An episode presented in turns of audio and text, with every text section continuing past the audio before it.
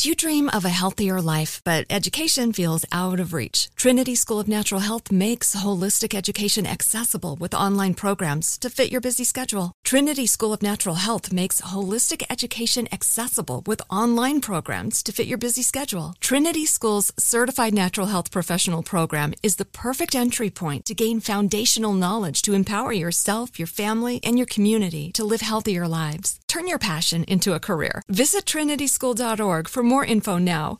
When you buy Kroger brand products, you feel like you're winning.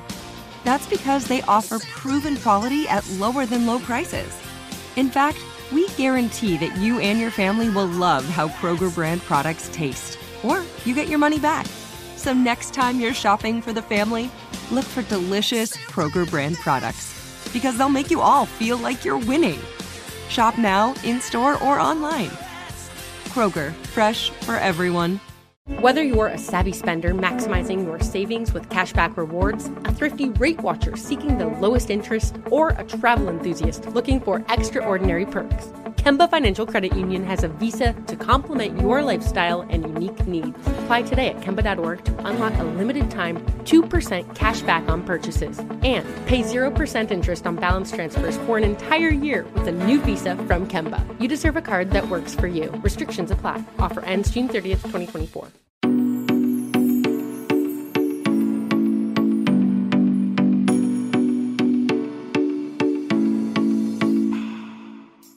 Hi, guys, and welcome back to another new episode of Couch Talks.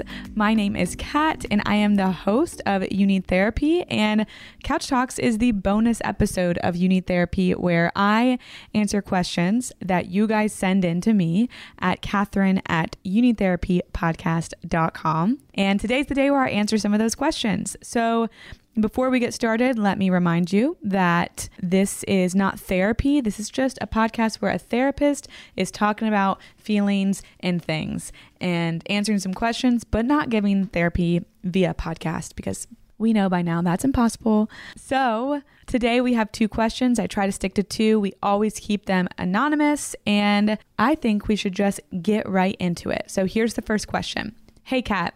I have a question about dating. I've been dating a guy for about six months now, and I wouldn't say things are going great, but I wouldn't say things are going bad. I'm not in a rush to get married and have kids. My question is kind of the opposite. How do you know if it's time to break up or move on in a relationship if it isn't bad? I don't exactly know how to describe the dynamic, but nothing is wrong per se. Could this be like an avoidant attachment thing? How can you tell if it's just not the right person? Thank you. Love the podcast. All right fantastic question. And, you know, as always, I can't tell you exactly what to do here or exactly the answer here, but we can talk about what's going on. And there's a huge difference in somebody just not being the person for you and somebody being avoidant and somebody acting out of an insecure avoidant attachment wound you're going to have to ask yourself a lot of questions. I think it's really interesting and it's something that we really should talk about more of what does it mean if a relationship isn't really good but if it isn't really bad? Okay, well, there could be so much in that. Are you bored? Do you find him annoying or do you find that person just blah?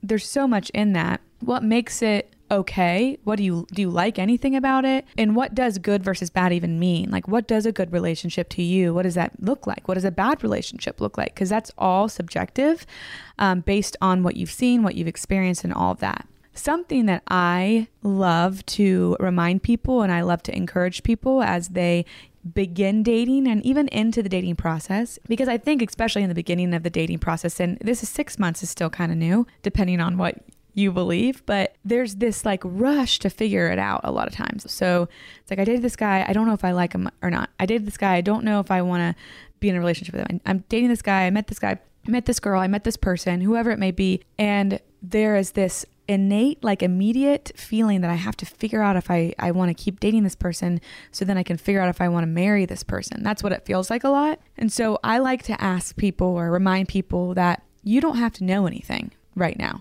You don't have to know if you want to spend the rest of your life with that person. What you have to know and what you, the question you need to ask yourself is do I want to see them again? It's not can this person be the parent to my children? It's not does this person want to move to the same city I will want to move to in 5 years? It's not any of that. It's do I want to see this person again? do I want to spend time with this person again?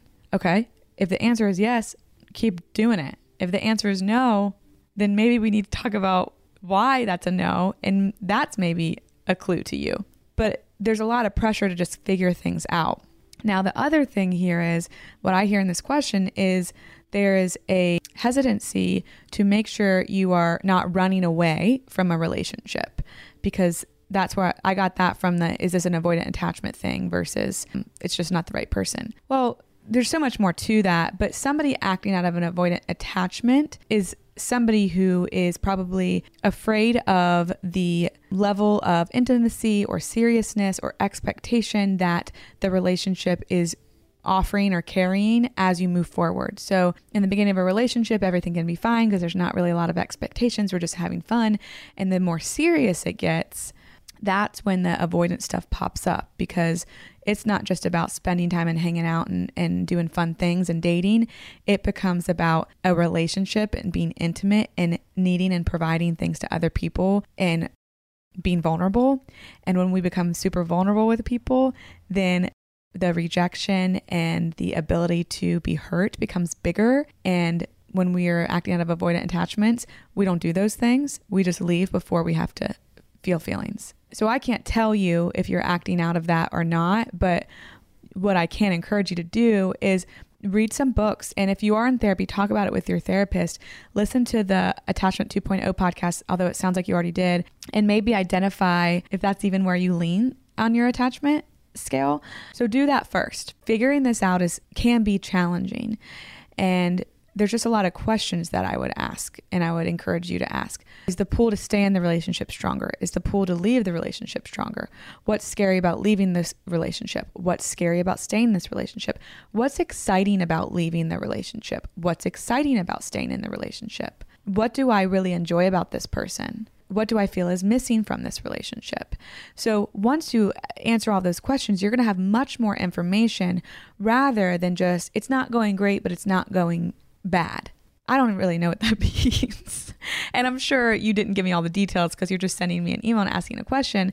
But I think when you're asking, how do you know? Well, you have to pull in some more information.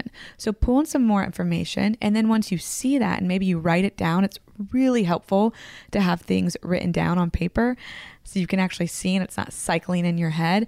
Once it's written down, you can look at it and you can say, oh, okay, so this information is actually what I'm dealing with. Is this the relationship that I want to be in? And then there's the other part. I said this kind of in the beginning of answering this, but a good relationship for one person might not be a good relationship for somebody else. We all have different levels of desires and wants and needs and and ideals and relationships and one person might say, "Oh, man, I would just die if I was in that relationship. That ugh, they must be this or that." But that might be somebody's ideal. So it also comes back down to your preferences and what your desires for a relationship and what your desires for your life look like. So write those down and then does the relationship you have match that? So I'd be interested in once you have all that stuff down and once you look at that, what comes up in you.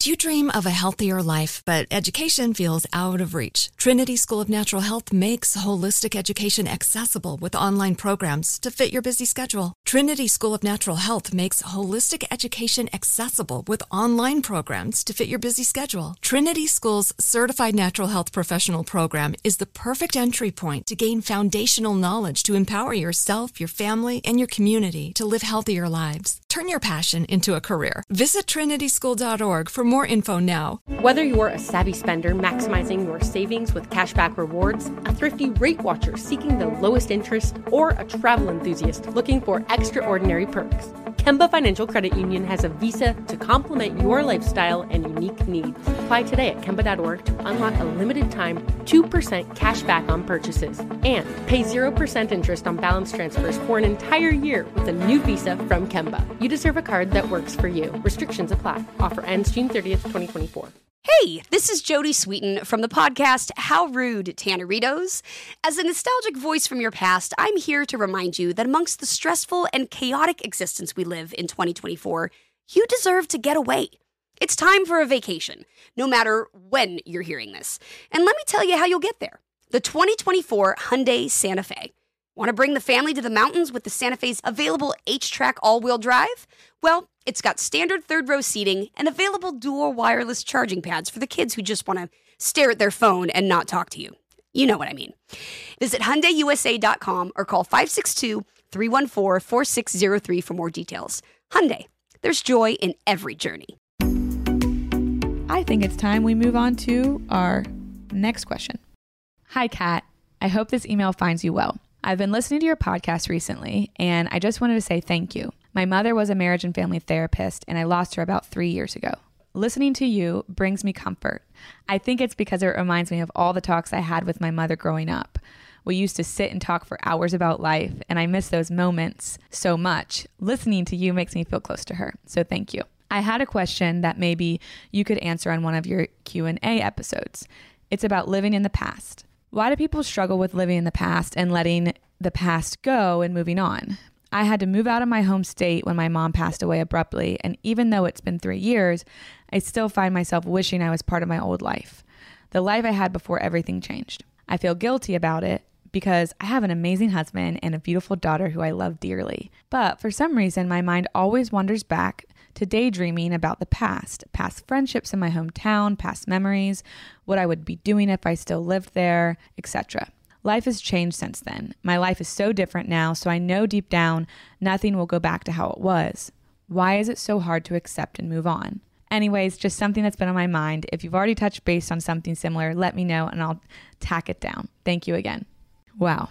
I mean, first off, I want to say I'm so sorry so, so sorry for your loss. And I can't imagine what you might be feeling still after three years. I don't think we can put a timeline on that kind of stuff. And losing a parent is one of the strangest and toughest things to to cope with. So I am so sorry. I am grateful for your question though. So let's get into it. To start, as well, I want to say it is okay that you look back on your old life and miss it. That doesn't mean you don't like your new life or the life you have now or that you're ungrateful. It just means you liked how things were before. That's it. And you can both miss your old life and love the one you have right now at the same time. They don't cancel each other out. And that goes for all people and all things. Also, I want to say up top, since this is a little, not a little, a lot about grief, grief has no end, right? There's not like a finish line to grief which is confusing to some people, there's literally no end goal. It is something that just kind of lives forever and changes as time moves. And the process is different for everyone. To me, three years isn't a long time, especially when coping with the death of a parent, especially a parent that you have a really close bond with. I would assume that if my mom died suddenly, it would take me much longer than three years to stop wishing life was back to what it was before she passed, if that ever changed. I also think it's important to note here that we can accept the changes that our grief brings, but that doesn't mean we forget about parts of our life, right? So we can accept the change in our life. It doesn't mean we erase that part of our life from our brains.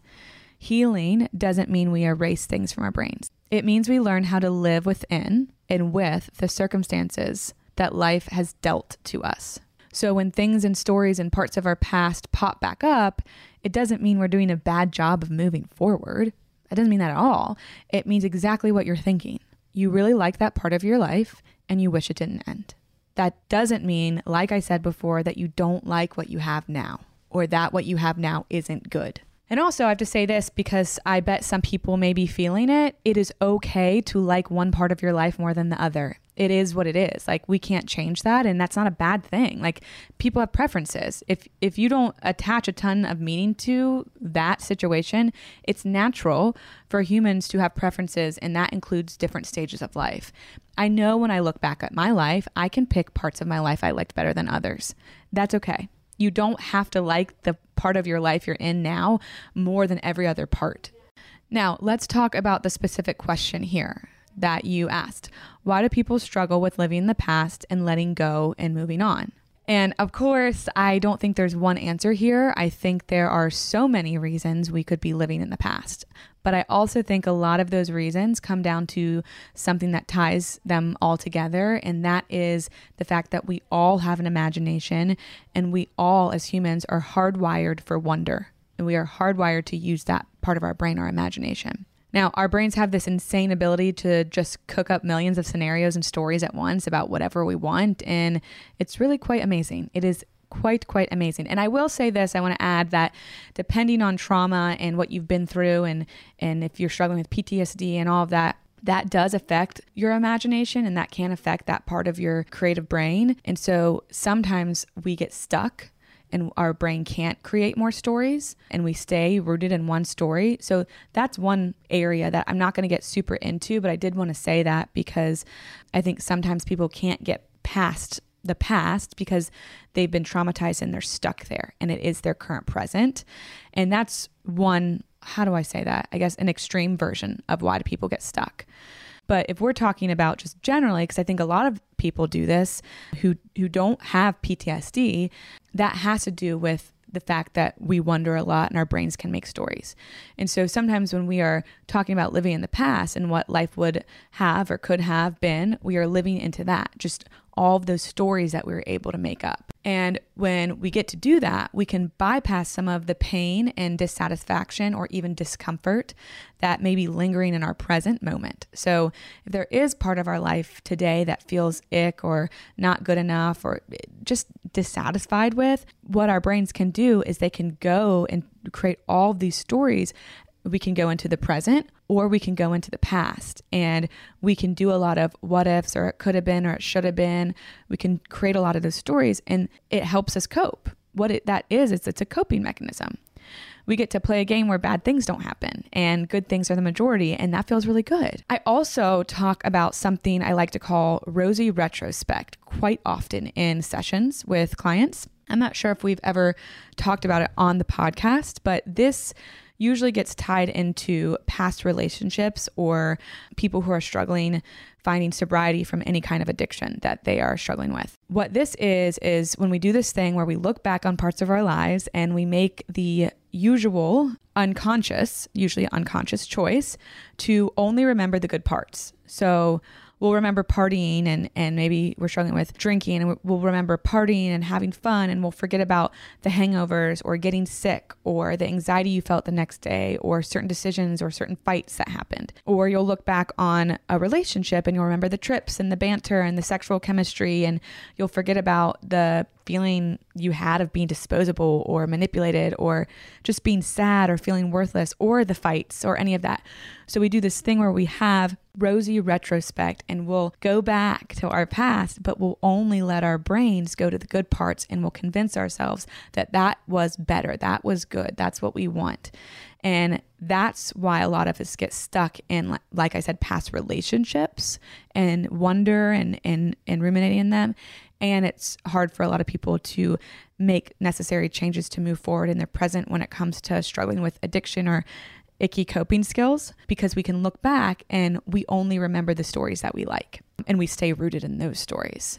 And so that can even be tied to what we're kind of talking about today with this um, listener's current situation is you look back on this part of your life and you're you're remembering all of the good things like the times with your mom your friends certain things that you did but you're not picking up and remembering all the times you felt like you feel now right? You're going back and you're only picking up like the gold pieces. Now, to me, this specific scenario has more to do with grief than just living in the past. Losing a parent, especially one you have such a strong bond with, is like I said earlier, one of the hardest things in the world to experience. And I'm just going to assume that it's still hard. And I don't know that this is something that ever gets easier. Um, you just find ways to cope. And we are talking straight up about grief right here. And grief is a process that pulls us all over the place.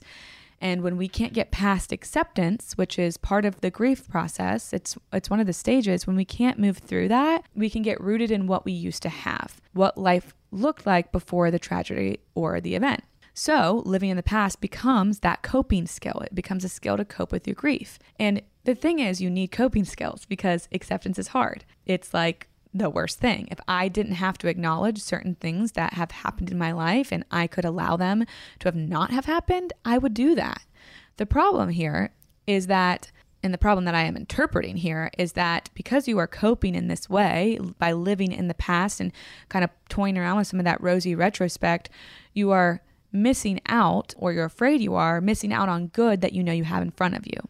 And it's causing you some guilt, right? And this would be my encouragement to sit and answer for yourself the question that you asked me at the end. And that question was I know deep down nothing will go back to how it was.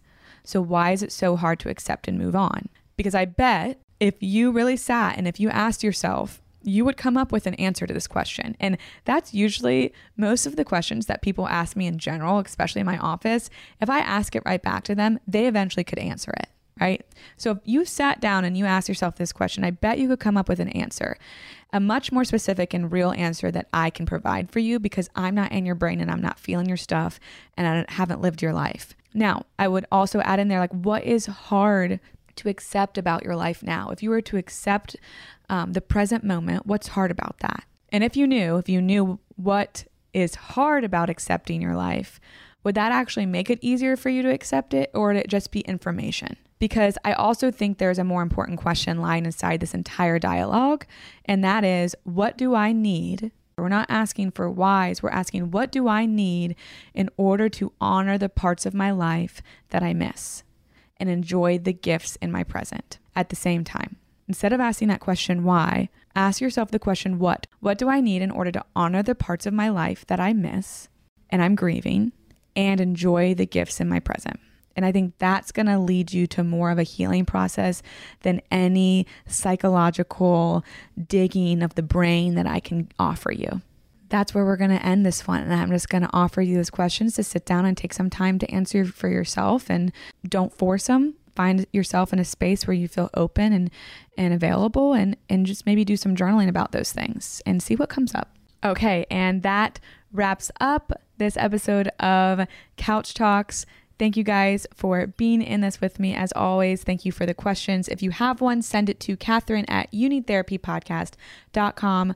Follow me and the podcast, Cat Defada and You Need Therapy Podcast on Instagram and have the rest of the week that you need to have. Bye, guys.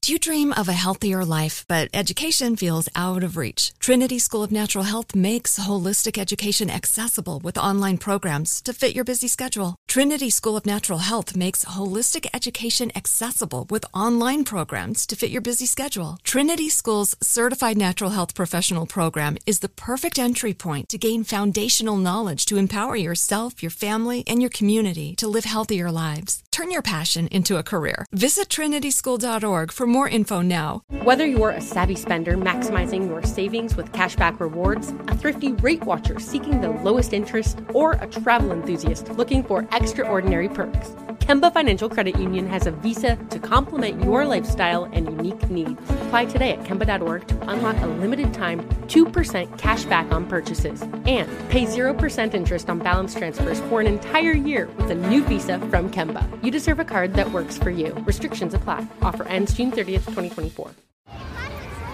Hey guys, back at the playground again, huh? Yep. You know what this playground could use? A wine country. Heck yeah, and some waves so we could go surfing. Oh, ah, love that. A redwood forest would be cool. I'm in. Ah, ski slopes. Let's do it. Um, can a girl go shopping? Yeah, baby. Wait. Did we just invent California? Discover why California is the ultimate playground at visitcalifornia.com.